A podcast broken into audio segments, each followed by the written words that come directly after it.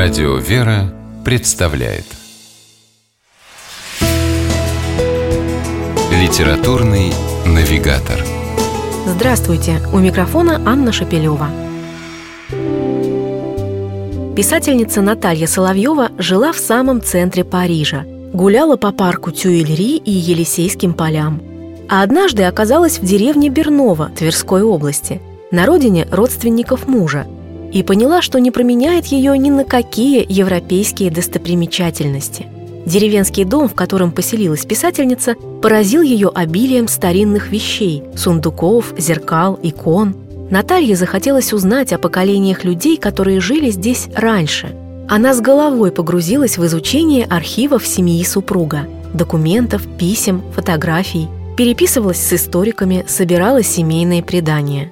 Материала накопилось много, он оказался необыкновенным, захватывающим, интересным. Воображение писателя соединило множество историй в одну. Так появилась книга, которую Наталья Соловьева назвала «На берегу тьмы». Тьма – это название реки, на которой стоит деревня Берново. Но в романе оно приобретает еще одно символическое значение. Жизнь и судьба главной героини романа, крестьянки по имени Катерина, разворачиваются на фоне событий, которые без преувеличения можно назвать тьмой, окутавшей нашу страну. Революция, гражданская война, Великая Отечественная. И все же именно любовь является средоточием романа «На берегу тьмы».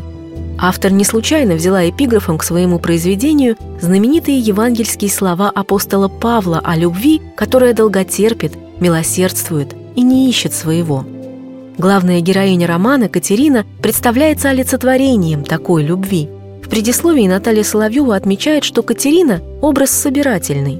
В ней воплотились черты многих женщин, истории которых автор узнала в процессе своего исследования. Самоотверженных, сострадающих, готовых идти на жертвы ради тех, кого любят.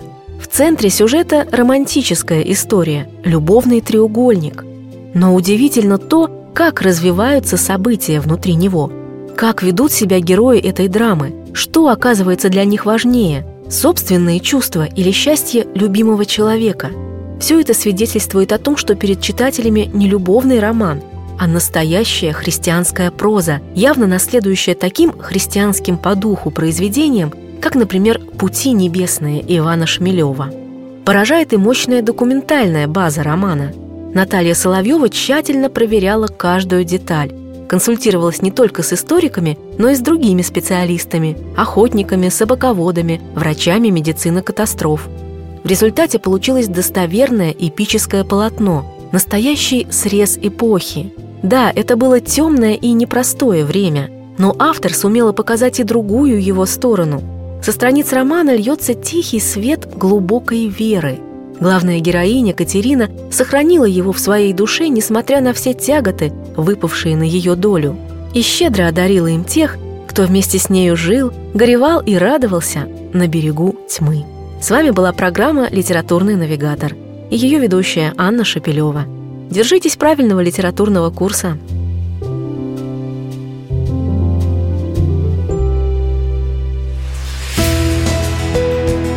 Литературный навигатор.